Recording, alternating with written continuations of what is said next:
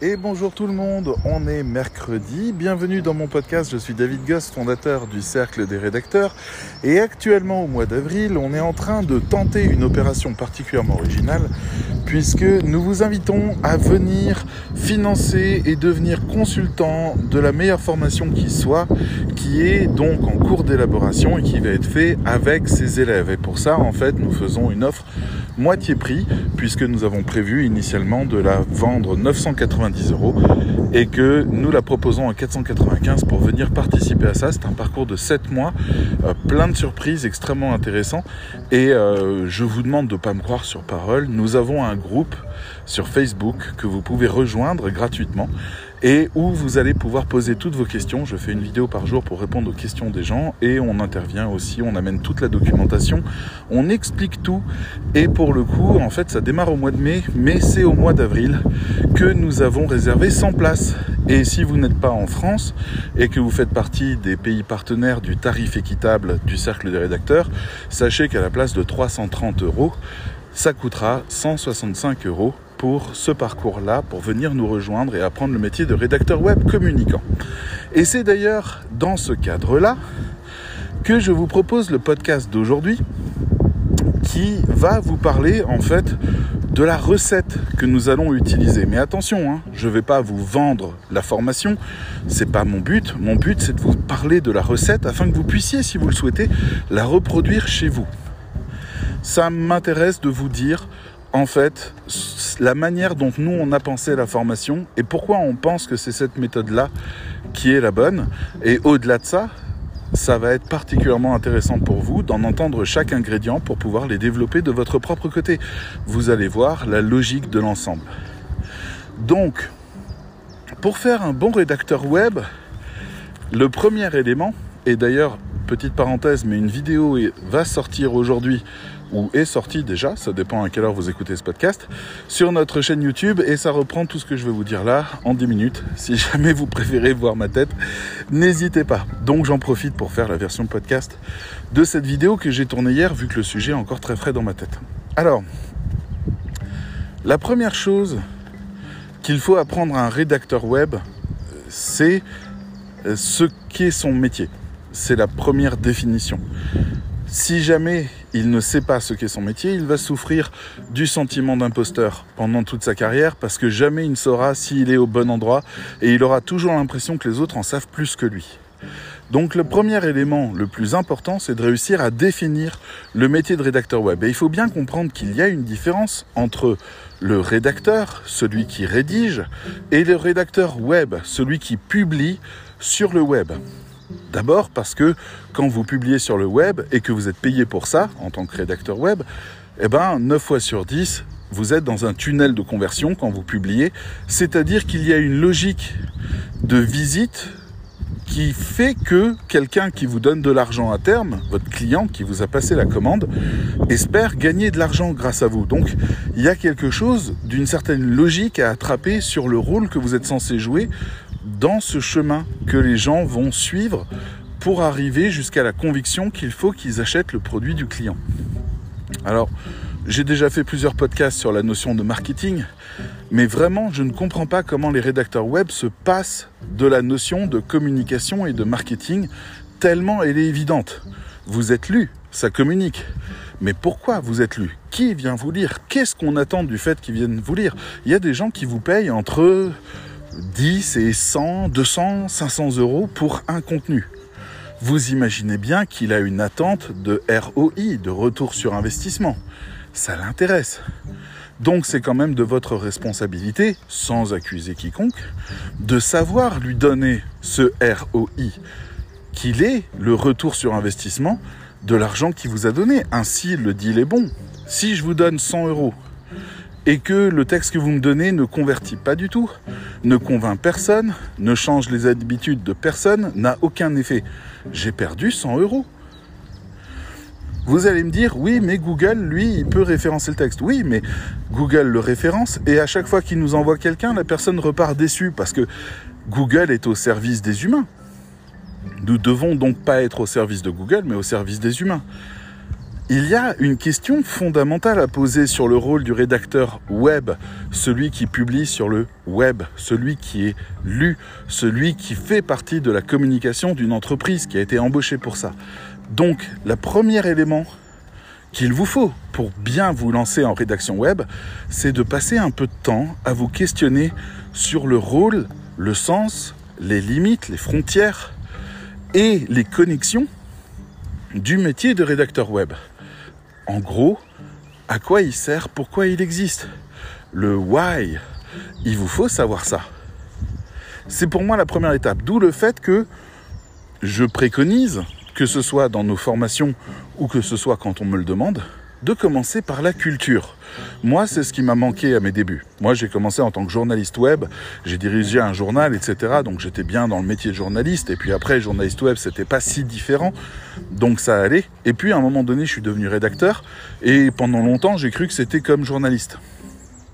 Il m'a fallu un peu de temps et quelques coups de pied au cul et quelques échecs pour en venir à comprendre qu'en fait, j'étais pas au service d'un journal, de l'information. J'étais un service, j'étais au service de la communication d'une marque qui me paye pour que je communique pour elle. C'est pas qu'elle est fainéante cette marque, c'est qu'elle est convaincue que je fais mieux qu'elle. Et elle, elle veut bien communiquer. C'est son désir parce que ça relève de sa propre survie. Ça a du sens. Donc on va parler avec la marque. On va essayer de la comprendre, on va la décrypter, on va penser à qui elle s'adresse et on va s'adresser comme il faut à ces gens-là parce que c'est comme ça qu'on fait. Je veux dire, c'est toutes les mêmes règles que vous utilisez quand vous allez sur Tinder pour créer un compte euh, de rencontre. Vous allez penser qui vous ciblez, qu'est-ce que vous voulez dire, quelle est l'image que vous voulez donner, quels sont les sous-entendus qui vous intéressent, qu'est-ce qui vous intéresse pas, comment bloquer, comment ci, comment ça. Et voilà, vous vous, vous posez ces questions-là tout le temps. Donc on se les pose aussi en rédaction web. La culture, c'est aussi d'où on vient, ce qu'est le web, pourquoi il y a un algorithme de Google qui classe tout, euh, comment est-ce que l'algorithme a évolué avec le temps, quel est son but, euh, à quoi va ressembler le futur, vers quoi on va, etc. etc. Vous avez beaucoup de, de choses comme ça qui gravitent autour de nous, qui nous inter-influencent, et c'est l'histoire dans laquelle nous, on existe. C'est important de connaître cette histoire de connaître les autres métiers, de connaître les référenceurs, de connaître euh, les, clients, leurs attentes, les chiffres d'affaires sur Internet, l'explosion de certains sites, les modules qui existent sur WordPress, sur PrestaShop, sur euh, les, les autres, bref. Parce que je peux en citer plein et c'est pas intéressant. Mais vous devez avoir cette curiosité d'aller au-delà des frontières du texte. Le texte en lui-même, c'est juste des mots. La question, c'est dans quelle histoire ces mots s'insèrent. C'est important d'avoir une vision complète et de savoir quelle est la culture. vous lisez de temps en temps des articles genre les nouvelles tendances du marketing en 2022, en 2021, en 2020. Laissez tomber. Intéressez-vous au marketing de tout temps parce que c'est exactement la même chose. On n'a rien changé. On est juste en train de fabriquer des sites qui vendent à la place des vendeurs. Mais on, va s'intéresser à la manière dont les vendeurs ont vendu jusque-là. C'est ça ce qu'on va proposer. Mais comment? Donc le marketing, donc la communication, donc les règles d'écriture, donc aussi le journalisme, parce que le journalisme, c'est des gens qui sont hyper spécialisés pour écrire des contenus qui ne soient pas lassants et que les gens aient envie de lire et de racheter tous les jours. Les règles du journalisme nous intéressent. Donc les 5 W, euh, le qui parle à qui de quoi, où, quand, comment, pourquoi, etc. Toutes ces choses-là peuvent être valables, mais aussi les règles de problématique. Où est-ce qu'on place la problématique? Comment on la formule? Pourquoi est-ce qu'elle est importante? Les règles d'intro, de chapeau, les règles de conclusion, d'ouverture, etc. Toutes ces choses-là, en fait, ont énormément de logique à partir du moment où vous rentrez dans la culture. Dans la culture de ce métier. Parce que vous savez que les gens lisent sur mobile, par exemple, dans 50% des cas quasiment, comment on est sur mobile? Où est-ce qu'on lit sur mobile? Est-ce qu'on est assis sur les toilettes? Est-ce que au contraire on est euh, dans le métro? Est-ce qu'on est dans le bus? Est-ce qu'on est à la plage? Est-ce qu'on est en train de s'ennuyer? Est-ce qu'au contraire on prend vraiment un temps de lecture? Qu'est-ce qu'il faut dire pour que la personne reste? On a 3,4 secondes selon la science pour convaincre des gens de lire le texte. Qu'est-ce qu'on doit dire? C'est beaucoup de pression tout ça. Donc, vu que Google mesure le temps de visite, le taux de rebond, la distance de scrolling sur chaque article que vous écrivez, eh ben, il y a intérêt à ce que cet article remplisse son objectif pour le bien de votre client. On a assez peu de clients qui savent juger réellement la qualité de notre travail. Nous avons cette responsabilité-là. Mais c'est important de comprendre qu'on a un vrai pouvoir. On a des vrais effets. On n'est pas des rédacteurs. Bonjour, j'ai besoin d'un texte de 500 mots sur euh, les espadrilles, s'il vous plaît. D'accord, ben je vous fais ça. Super, merci. Et puis quoi? Qui a envie de lire un texte de 500 mots sur les espadrilles? C'est pas intéressant. Quand bien même vous adorez les espadrilles, vous avez déjà lu ça mille fois. Et si vous n'avez jamais lu un texte sur les espadrilles, ça va pas vous intéresser non plus. Ce sont des chaussures, si jamais vous connaissez pas le mot. Euh, c'est vraiment important de comprendre que on a un rôle à jouer dans la relation que la marque va avoir avec euh, son visiteur. C'est vraiment important. Si votre client vous demande un texte de 500 mots sur les espadrilles, vous l'arrêtez. Qui parle à qui, de quoi, comment, pourquoi? Qui parle? Vous êtes qui? Qu'est-ce que vous vendez? Bah, je vends des espadrilles. D'accord, mais pourquoi est-ce que vous, c'est mieux que chez les autres? Ah, mais parce que moi, je fais mes espadrilles à la main, tout ça. Enfin bref, euh, entreprise, usine en Espagne. Ok, d'accord, super. Euh, vous parlez à qui? Ben, à ceux qui aiment les espadrilles. Oui, mais c'est qui? Bah, ma clientèle a plutôt 30-35 ans, urbaine, euh, plutôt du sud. Ah oui, intéressant, intéressant. D'accord. Et euh, de quoi on va parler? Bah, On va parler d'espadrilles. Oui, mais ça c'est vague. Soit ils savent déjà de quoi on parle, soit ils savent pas encore de quoi on parle. Mais il faut qu'on choisisse à qui on s'adresse entre les gens qui ne savent pas encore ou qui savent déjà. Ah ben plutôt ceux qui savent déjà, parce que mes espadrilles, c'est pas n'importe lesquelles, donc il faut déjà qu'ils sachent de quoi on parle. D'accord. Et donc, on va parler de quoi? Eh ben, on va parler de la différence entre le fait main et l'industriel pour des espadrilles. Et j'ai toute une série de photos, je, peux vous montrer des trucs là-dessus. Super, très très bien. Ok, et finalement, comment on va en parler? Comment en fait on va amener ce sujet-là pour accrocher la personne? Eh ben, il y a un problème dans les espadrilles, souvent quand elles sont industrielles, c'est qu'elles déteignent. Et nous, on a pris en compte ce truc-là. Ah d'accord, bah ça c'est super. Donc ça va être comment faire pour ne pas avoir, pour que vos espadrilles ne déteignent pas, par exemple. Ah bah oui, super. D'accord. Et pourquoi est-ce qu'on parle euh, c'est-à-dire, bah, vous avez dépensé de l'argent pour donner de l'information à ces gens. Qu'est-ce que vous attendez d'eux?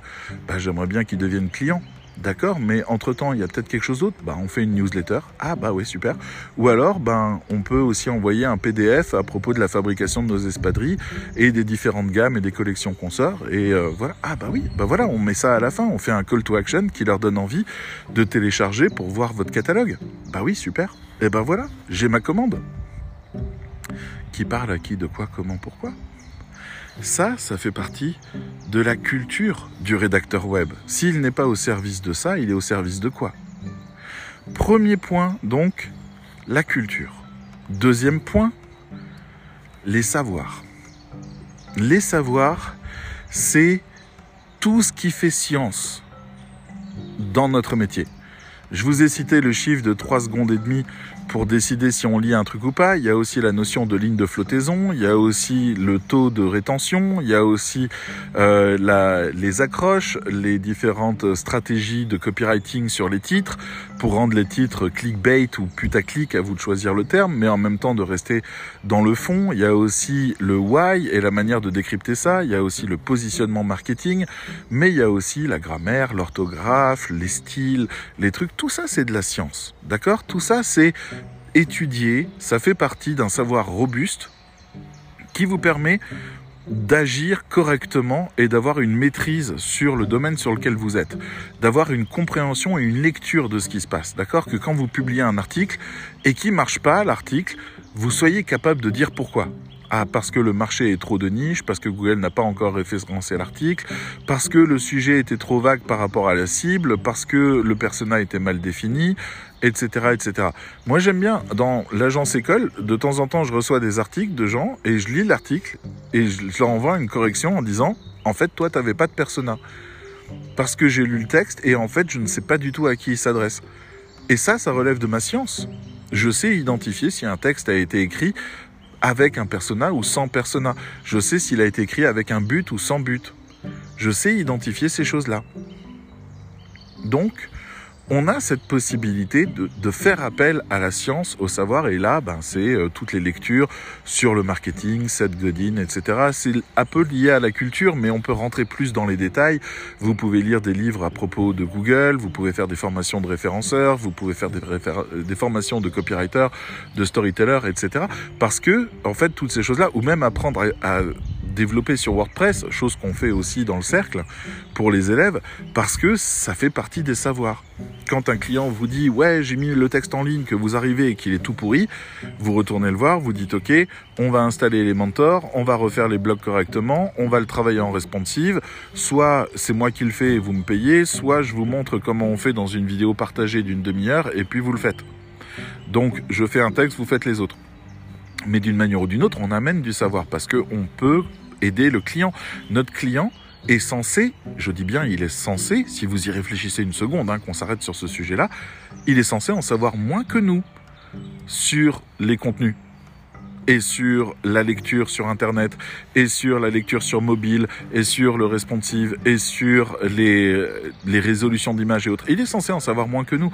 Nous, nous sommes des spécialistes du contenu, normalement les rédacteurs web. Donc moi j'appelle ça rédacteur web communicant parce que je veux vraiment mettre le focus sur le fait que tout ce qu'on fait communique. C'est important.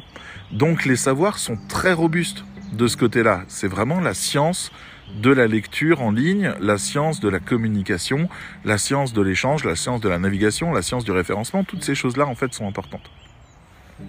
Troisième point, il va falloir travailler les savoir-faire les savoir-faire, ça recèle, c'est toutes les recettes de cuisine qu'on vous donne tout le temps. D'accord? Ouais, je vous donne les 10 titres pour que votre email soit plus ouvert que les autres. Ouais, je vous donne euh, ma recette euh, AIDA pour réussir à convaincre n'importe qui. Ça, c'est des savoir-faire. AIDA, attention, intérêt, désir, action, est un des modèles les plus connus et les, sans doute peut-être les plus efficaces, ou en tout cas génériquement efficaces, après on peut faire du spécifique, de plan de copywriting. Mais le copywriting, c'est quoi? Est-ce que le copywriting peut marcher sans un contexte de communication autour de lui? Non. On ne peut pas juste envoyer une page de vente et être convaincu que la personne va acheter tout de suite après ça marche pas. Il faut qu'il y ait une marque, il faut que cette marque parle, il faut que cette marque soit cohérente, il faut toute une série de choses. Donc il y a plein d'autres contenus à faire avant de pouvoir faire AIDA. Donc vous pouvez récupérer la recette AIDA, mais elle marchera pas. Parce que ça fait partie de ces savoir-faire qui s'insèrent dans les savoirs, qui eux-mêmes s'insèrent dans la culture. Si vous avez la culture, vous avez les savoirs. Si vous avez les savoirs, vous avez les savoir-faire. C'est très important d'avoir une énorme cohérence sur le chemin. Un exemple qui est, qui est intéressant aussi de ce côté-là, c'est euh, actuellement l'agence école travaille sur un plan de prospection, c'est-à-dire que c'est une agence école qui est dirigée par 99% euh, d'élèves, enfin je vais reformuler, 99% des gens qui dirigent et qui animent euh, cette agence école sont des élèves, et je les laisse gérer tous les points et je les accompagne sur tous les points. Ce qui fait que par exemple, là, on va avoir un manque de contrat. Enfin, on a déjà deux beaux contrats qui tournent, mais on va avoir un manque de contrat qui va arriver et on va avoir besoin de prospecter. Donc ils réfléchissent à des méthodes de prospection et ils sont partis sur une idée assez originale, très chouette, qui est d'organiser des meet-up avec des entrepreneurs parce que il y a eu tout un travail sur le persona et sur les valeurs de l'agence école et ce que ces élèves veulent défendre qui fait qu'ils ont ciblé un type d'entrepreneur particulier qu'ils et qu'ils se sont dit qu'il fallait une relation de confiance pour que les choses fonctionnent très bien et donc ils ont décidé d'axer les choses sur la conscience, la confiance pardon, en organisant une espèce de meet-up qui, alors ils m'ont donné le nom il y a pas longtemps, ah là là, euh, le rendez-vous des capitaines, quelque chose comme ça? Qui est vraiment l'idée de dire ok je suis capitaine t'es capitaine viens on se parle. On se raconte des trucs on parle de, de, problèmes qu'on peut régler ensemble parce que on se rencontre et parce qu'on échange on va régler les problèmes ensemble. Donc c'est un, un rendez-vous qui se veut sympa qui se veut agréable etc là dans la dernière réunion de prospection il y a un des membres qui me dit hé je prends le téléphone et j'appelle tout le monde et comme ça on fait venir du monde. Et je lui demande pourquoi? Et il me dit pourquoi quoi? Parce que ça va marcher. Je dis non mais pourquoi? C'est-à-dire dans le storytelling que tu as raconté de ton événement, avec toutes ses valeurs, avec tous ses principes, comment le coup de fil ne va pas passer pour une démarche de prospection active où tu t'en fous de l'autre et tu veux juste qu'il signe, alors qu'en fait, toi, tu veux l'inviter à vivre un événement cool? Est-ce que ça correspond? Est-ce que ça match? Ah bah non, ça sera trop intrusif. D'accord, donc on retourne sur le persona, on retourne sur nos valeurs, on retourne sur l'objectif de communication et on se demande si le système qu'on veut utiliser est le plus pertinent ou pas. Et ça, c'est une démarche de savoir-faire, le fait de relier les choses au savoir, mais aussi à la méthode. Donc, savoir-faire égale méthode, mais méthode égale savoir, savoir égale culture, etc., etc. Donc, c'est important de pouvoir repositionner les choses dans un contexte de communication et d'avoir ce réflexe-là. C'est pour ça qu'il faut travailler ce sujet-là. Un autre point, après les savoir-faire, nous avons l'expérience. Parce que oui, vous pouvez avoir des savoir-faire, vous pouvez en avoir plein, vous pouvez avoir du savoir, vous pouvez avoir de la culture, mais quand il s'agira de faire, moi qui ai eu une, agence euh, freelance et qui ai formé des gens pendant plus de dix ans avant d'ouvrir ma formation, qui aujourd'hui forme des gens depuis trois ans, je peux vous dire que toutes les personnes qui pensent savoir, à partir du moment où elles font leur premier essai, elles se pètent la tronche. Mais vraiment, hein, c'est pas de votre faute. C'est pas du tout que vous êtes nul. Ça n'a rien à voir avec ça. Ça a à voir avec le fait que vous n'avez pas les réflexes et que vous n'avez pas l'attention qui se porte sur les choses importantes.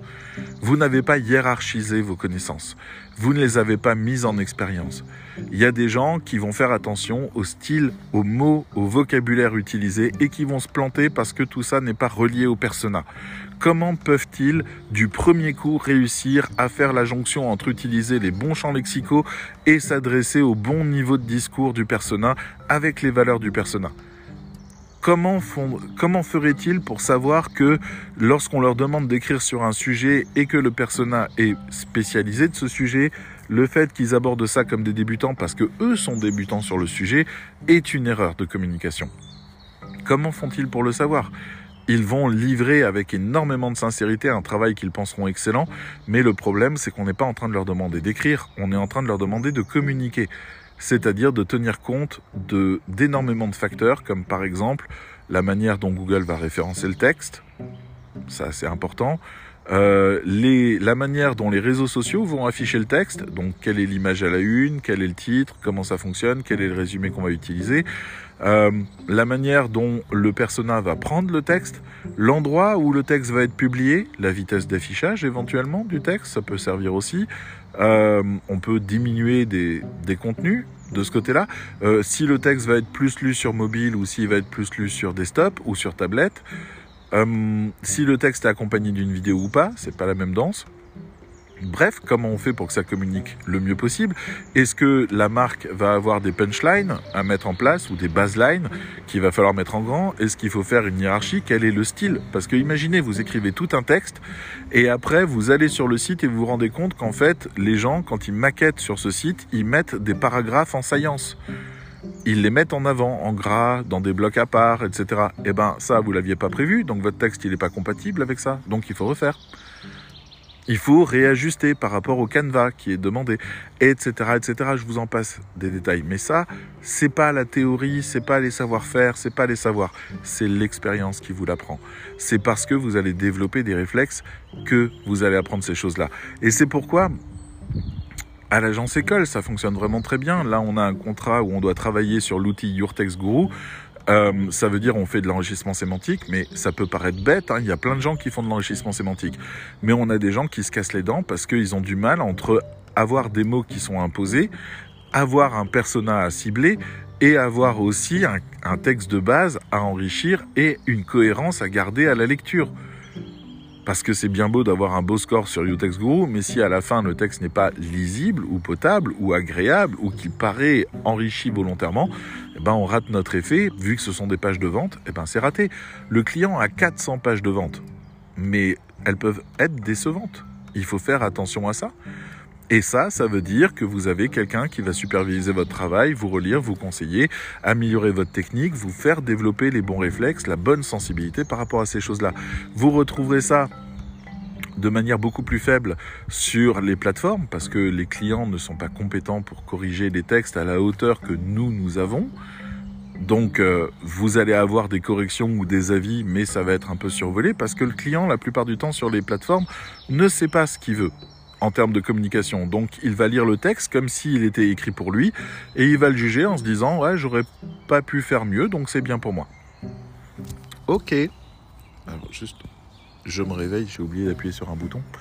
Euh, sinon, en fait, si quelqu'un m'appelle, ça coupe l'enregistrement. Donc, je dois couper ce truc-là. Euh, et donc, en fait, l'expérience est absolument fondamentale. Et l'expérience avec des gens qui s'y connaissent est d'autant mieux. Alors, qui? Vous pouvez travailler avec des référenceurs qui vous formeront sur le SEO et seront sensibles au SEO, mais pas sur le style ou sur la pertinence des contenus.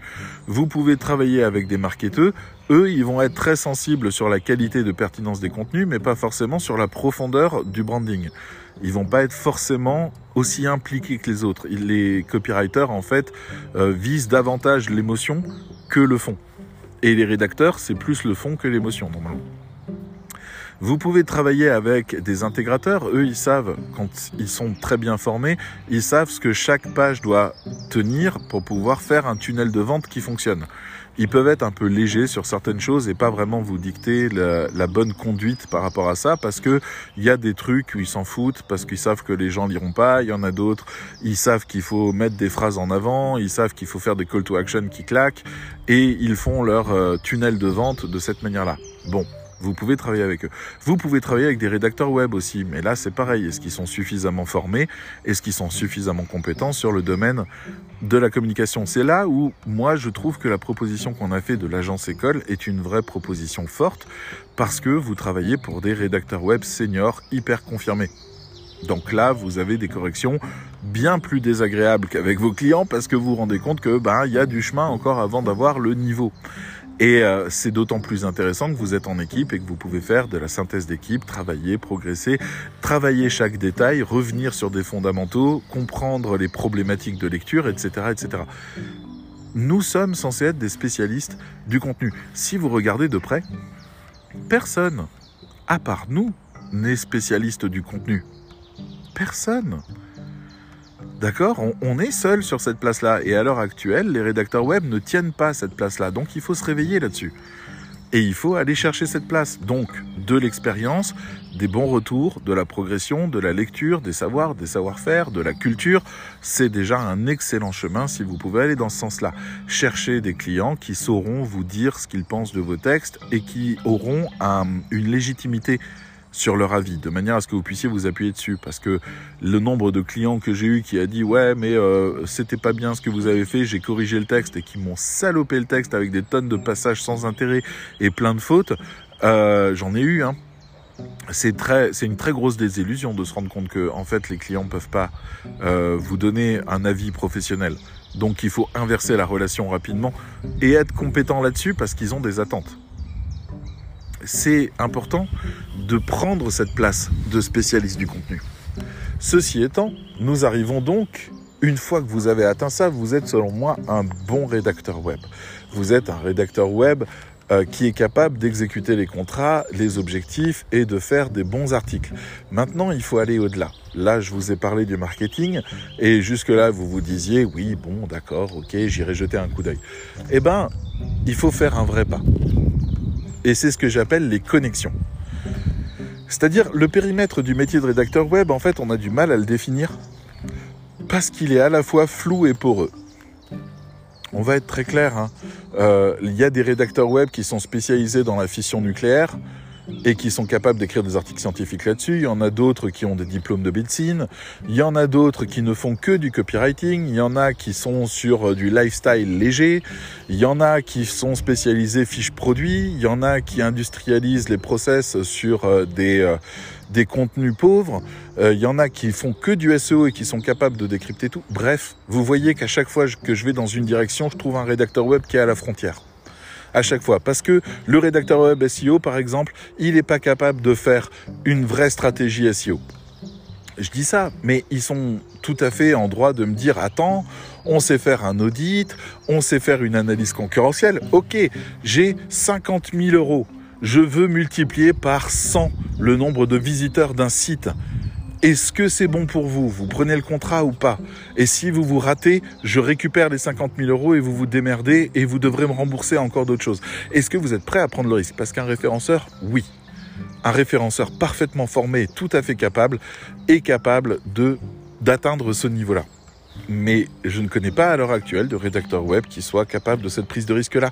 Donc ils sont, on va dire, aux deux tiers dans le SEO, mais 100% dans la rédaction web. Donc oui, ils sauront faire plein de choses et ça sera vraiment très bien, mais c'est pas le métier de référenceur. Il faut se former au métier de référenceur. Euh, petite parenthèse, hein, si vous êtes rédacteur et que vous êtes formé référenceur, bon bah vous savez faire. D'accord? Moi je parle des rédacteurs web qui n'ont jamais fait de formation de référencement, mais qui ont fait des formations rédacteur web SEO. Ils ne peuvent pas aller aussi loin. Ok C'est bête hein, ce que je dis, mais c'est important de se le rappeler. Les pâtissiers magiciens, ça n'existe pas. Donc, on peut faire deux choses, mais une chose à la fois. Voilà. J'ai déjà des gens qui ont fait ma formation, euh, la précédente qu'on avait faite, parce qu'ils étaient intégrateurs et qui voulaient apprendre à faire des bons contenus. Ils sont partis, parce que tout simplement, c'était lassant c'est pas ce qu'ils aiment. Leur corps de métier, c'est de faire le site internet, pas d'écrire. Donc finalement, en fait, ça les a saoulés d'entrer autant dans le détail du contenu. Eux, ce qu'ils veulent, c'est pouvoir passer des commandes à quelqu'un de compétent. Et d'ailleurs, aujourd'hui, la personne passe des commandes à des anciens élèves, donc on est raccord. Mais euh, voilà, faites ce que vous aimez faire, allez au bout de ce que vous voulez faire, ça c'est parfait. Maintenant, si vous n'êtes pas à 100% rédacteur web, vous ne pouvez pas être euh, vous ne pouvez pas aller aussi loin et profondément sur le sujet. Néanmoins, vous pouvez vous connecter à d'autres domaines. Comme je le disais, le domaine du marketing est super important. Je ne vais pas vous confier une page de vente copywriting parce que vous n'êtes pas copywriter. Mais je vais vous confier l'écriture du site, le branding, la réassurance, le tunnel de conversion. Je vais vous confier ces choses-là parce que ça, vous savez faire. Je ne veux pas non plus vous confier l'écriture de posts sur Facebook parce que vous ne connaissez probablement rien au principe de fonctionnement de Facebook et à la, à la manière de consommer les contenus sur Facebook. Et donc vous allez faire quelque chose que vous pensez être bon alors que moi il me faut de la science à cet endroit-là. Donc je vais aller chercher un community manager formé pour le community management qui sait faire de l'engagement, qui sait faire de la propagation, qui sait faire du recrutement, qui sait faire de la fidélisation, parce que c'est toute une boucle complexe qui existe sur ces réseaux sociaux-là, et il y a de la science là-dedans. Mais on peut demander au rédacteur web d'écrire, par exemple, un article pour LinkedIn qui soit engageant et qui fonctionne sur des principes d'engagement simple, une émotion. Voilà, hop, on veut plein de commentaires ou on veut plein de likes, ou on veut plein de partages et on va travailler là-dessus. Pas de problème. Mais les métiers connexes et les savoirs connexes, en fait, vont nous servir. Et le plus important là-dedans, c'est celui du marketing. Parce que le rédacteur web est déjà centré dans la communication. Il est déjà convaincu de ce qu'il fait. Il est déjà dans la partition musicale. Moi, je reçois des messages. Je, passe le bonjour d'ailleurs à l'élève qui m'a écrit ce matin à 7h du mat pour me dire euh, on est en train de faire de l'enrichissement sémantique, mais je suis sur un texte où en fait le client vend un service, donc le client qui nous a engagé vend un service, et la page de vente est dédiée à des gens qui savent parfaitement faire ce qu'il vend. Pourquoi ces gens viendraient? Et après avoir discuté avec cet élève, j'ai fini par lui dire, le métier rentre, tu commences à avoir une vraie vision de communication, tu t'interroges sur la pertinence des textes et sur le sens qu'ils ont. Et ça, on pourrait le remonter au client en disant, hey, euh, vous êtes sûr? Euh, Là, il y a quelque chose qui cloche, non? Vous risquez peut-être euh, d'être mal perçu. On pourrait peut-être faire autrement. Et c'est ça, la communication. Donc bien sûr, il y a des branches dans la communication qui nous intéressent. Il y a le SEO, c'est une branche de la communication et une branche du marketing même. On a le marketing. Dans le marketing, il y a le storytelling qui est bien plus intéressant que ce qu'on vous en vend. C'est-à-dire, euh, on s'en fout d'écrire sur une page à propos euh, du storytelling. Ça, ça, on va jamais convaincre les gens avec ça. Par contre, le storytelling commence avant même que la personne arrive sur le site. C'est une histoire, une trame qui part de loin et qui traverse tout le site, le vent, la vente, le produit, le sens du produit, le why de l'entreprise, la marque, pour finalement arriver ambassadeur de l'autre côté, convaincu de la qualité de l'achat qu'on vient de faire il y a tout un storytelling qui existe et nous, en tant que rédacteur web, on fait le storytelling. Oui, on le fait. On le fait sur la homepage, on le fait sur les pages à propos, c'est sûr, mais on le fait aussi dans les catalogues, dans les fiches produits. Il y a toujours du storytelling parce qu'on est toujours au cœur de la même histoire. Donc oui, c'est super important le storytelling et oui, c'est du marketing. Bienvenue. On a aussi le copywriting, les stratégies de vente. Alors oui, on connaît des modèles, on en connaît plein, on sait entraîner, on sait le faire, on sait surtout analyser ces choses-là. Néanmoins, Plonger dans le copywriting, c'est savoir comment utiliser la vidéo, comment utiliser les tunnels de vente, les clics funnels, les trucs, euh, comment utiliser les mots magiques qui vendent, ça c'est de la connerie, mais comment poser un KPI à un endroit pour mesurer l'efficacité, faire des tests AB, etc., etc. Le copywriter, c'est un fou furieux normalement. Hein. Donc attention. Mais on peut aller dans sa direction pour s'intéresser en fait aux recettes qu'il utilise afin de pouvoir aider à des moments donnés ou utiliser certaines de ces recettes. On en a besoin. La newsletter, le branding, etc. Il y a énormément d'éléments de communication. Le journalisme aussi, la photographie, euh, l'image, les choix d'image, la communication, l'infographie, euh, toutes ces choses, le design, etc. Toutes ces choses en fait sont en interconnexion avec notre métier à un moment ou un autre et donc on doit se connecter à elles. C'est pourquoi dans notre formation, par exemple, à une époque, on formait autour tournage vidéo. On le fait encore. Euh, tournage vidéo, on fait euh, de la communication sur les réseaux, on leur apprend à faire de la prospection sur les réseaux, on leur apprend à discuter avec le client parce que c'est aussi une interaction importante. On leur apprend à identifier les besoins du client, à être plus psychologue, à pouvoir mieux comprendre les besoins. Bref, on essaye de préparer les gens à se connecter au monde autour d'eux et on les connecte déjà à certains savoirs qu'ils vont apprendre à utiliser pour enrichir leur travail à eux. La connexion est le cinquième pilier. D'accord Mais ce que je viens de vous expliquer là, ça a un ordre. Quand bien même en fait on peut le faire en club sandwich, comme on le fait dans la formation, dans la future formation qu'on propose. Je vous rappelle encore une fois que vous pouvez rejoindre la page Facebook euh, du Cercle des rédacteurs. Donc euh, vous tapez Facebook Cercle des rédacteurs et vous trouverez des liens vers un groupe d'informations autour de la nouvelle formation où on la propose à moitié prix et on vous propose de l'intégrer.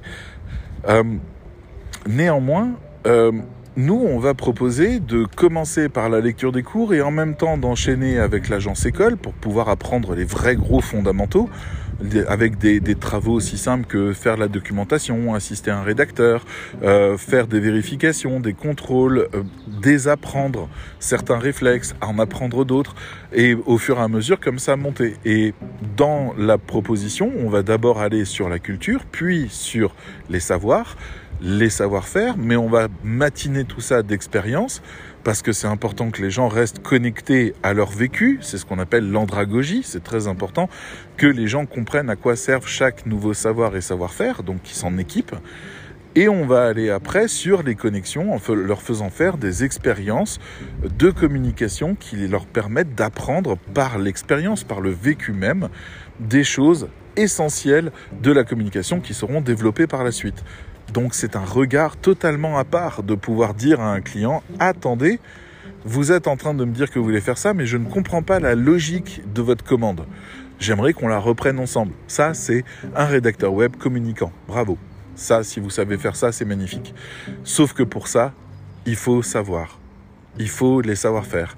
Il faut la culture il faut comprendre le client, il faut savoir le décrypter, il faut savoir faire une fiche éditoriale, identifier son persona, définir son business model, etc., etc.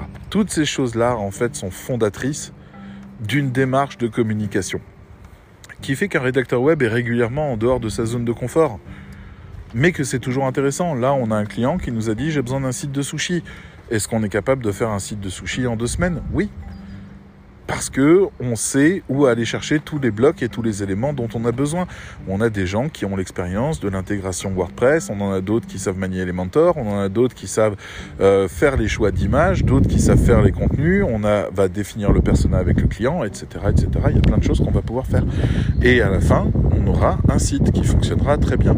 Maintenant, si on veut aller plus loin avec ce client, ce qui n'est pas sa demande initiale, on peut commencer à creuser euh, sur les vrais points de différenciation, les vrais points de divergence entre lui et ses concurrents de manière à centrer les choses. Mais il nous a juste dit, je suis dans une petite ville à côté d'une grande ville, personne ne sait que je suis là, je veux sortir dans les moteurs de recherche. Bon, ben là, il n'y a pas besoin forcément de développer énormément. On va mettre son menu en ligne, on va inviter les gens à venir, on va inviter les gens à passer des commandes par téléphone. Ça va aller tout Donc, parce qu'on comprend la demande, parce qu'on demande le contexte de communication et les enjeux de communication, on est capable d'apporter une réponse.